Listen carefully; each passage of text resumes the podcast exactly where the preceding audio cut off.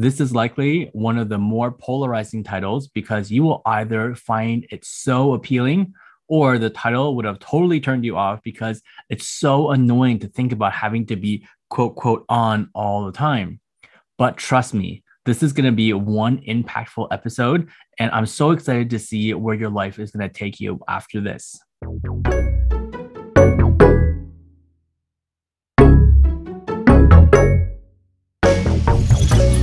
Welcome to the Perspective Maintenance Podcast, where we approach topics from different perspectives to help us get unstuck.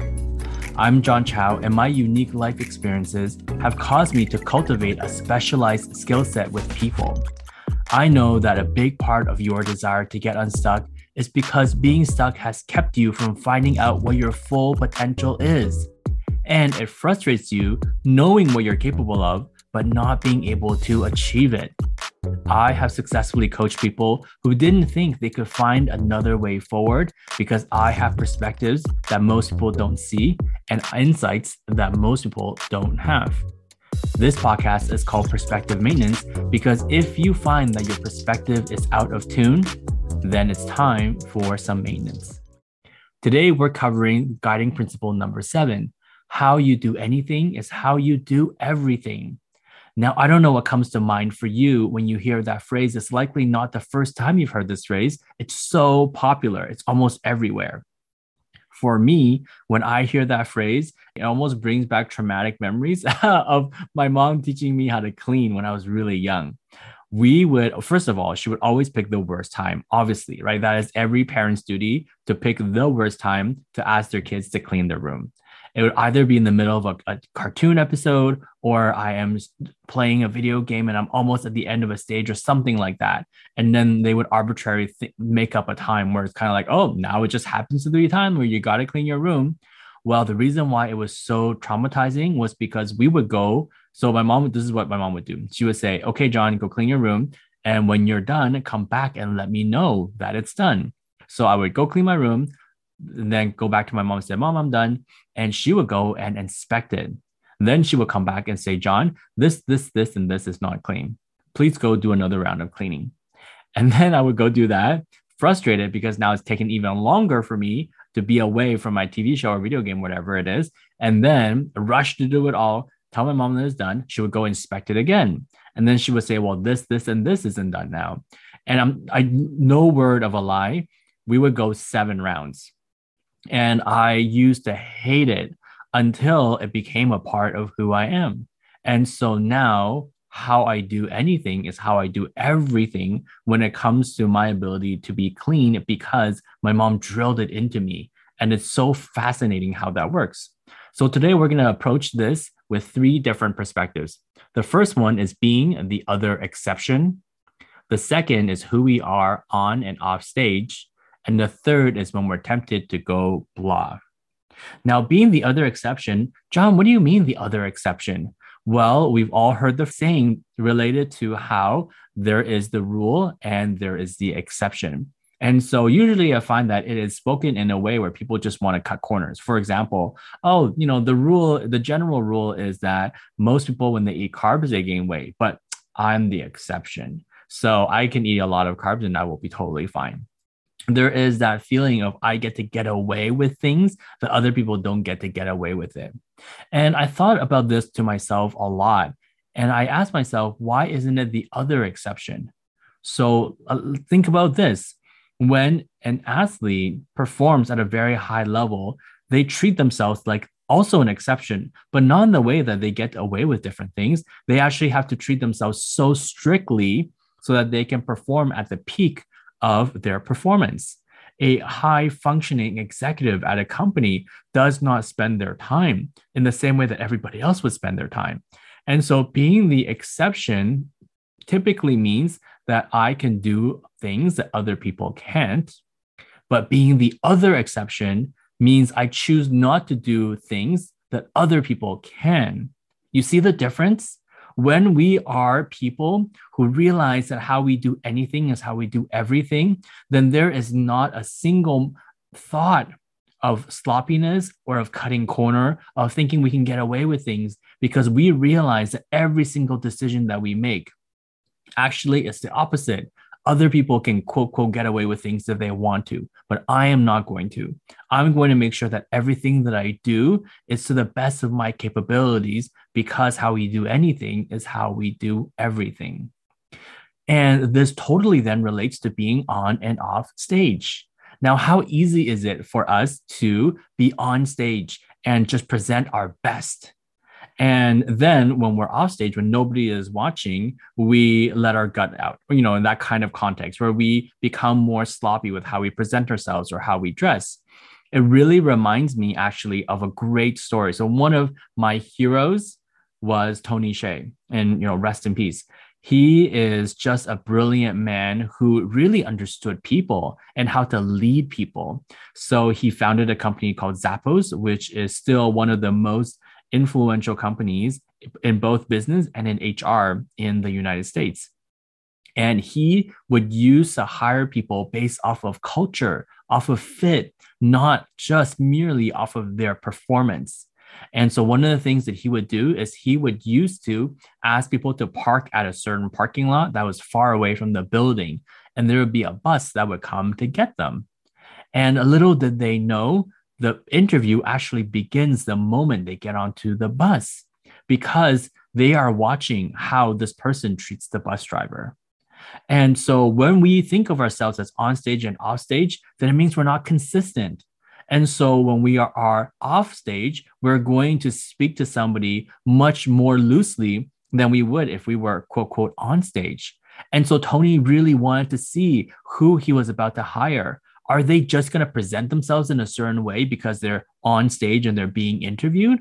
Or even when they're off stage, they can treat somebody like a bus driver so well. This I thought was just brilliant because actually, who we are off stage is way more important than who we are on stage. And so I really want us to think about our off stage life. When we're around other people, it's so easy to be our best. But what about when we're not around other people? Or what about when we're just around the people that we're close to? That we don't have to worry about presenting our best because they will always quote quote accept us and they could just deal with it even if they don't because they're stuck with us.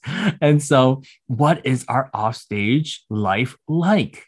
Which then brings us into the third point how sometimes we're just tempted to go blah. Now, what does it mean for us to go blah? Uh, I remember at one time in my life, I thought of my family members or my parents as the people that I could just be whatever around because they're my parents. They're supposed to accept me and love me unconditionally. Well, that's not an invitation for me just to be blah around them and not carry myself and give my the best of myself to them. So uh, my mom's coming up a lot in this conversation because she was very, very instrumental in my upbringing and the development of my character. And one day I said something to her in not the best tone. I was just exhausted from work. I was very frustrated one day coming home. I had to drive all the way up to see them and I was exhausted. And I just spoke in a tone to her that I typically wouldn't because I just went blah. And, you know, afterwards, my mom came up to me and she said, John, you know, whatever is going on in your life, I understand that life is very hard, but that doesn't give you the permission to speak to me that way. And it just really caught me by surprise. And I was so embarrassed by my ability to just let it all hang out in front of my mom and my dad, who I really should be giving them my best because they're the ones who spent their whole life to raise me. Whereas the other people that probably wouldn't care about me at all, I'm giving them my best. That actually doesn't make any sense at all. And so, being this person who is so intentional when we're around, another example that I'll give you, and this is related to parenting.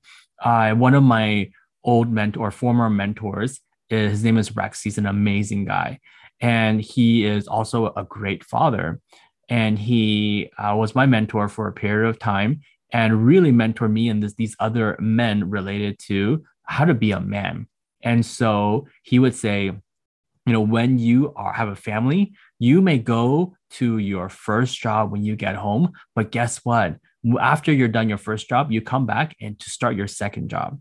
And that means that when you come back home from work, you are taking care of your wife because she's had a very long day being with the kids or doing everything else that she's doing. You spend time with the kids because that is the point of having kids is to make sure that they're raised spending time with you. And then you make sure that they are taken care of and then they go to bed. And then you to make sure that your wife is taken care of and let her go to bed. And so then one of the guys in the group was kind of like, Well, Rex, when is me time?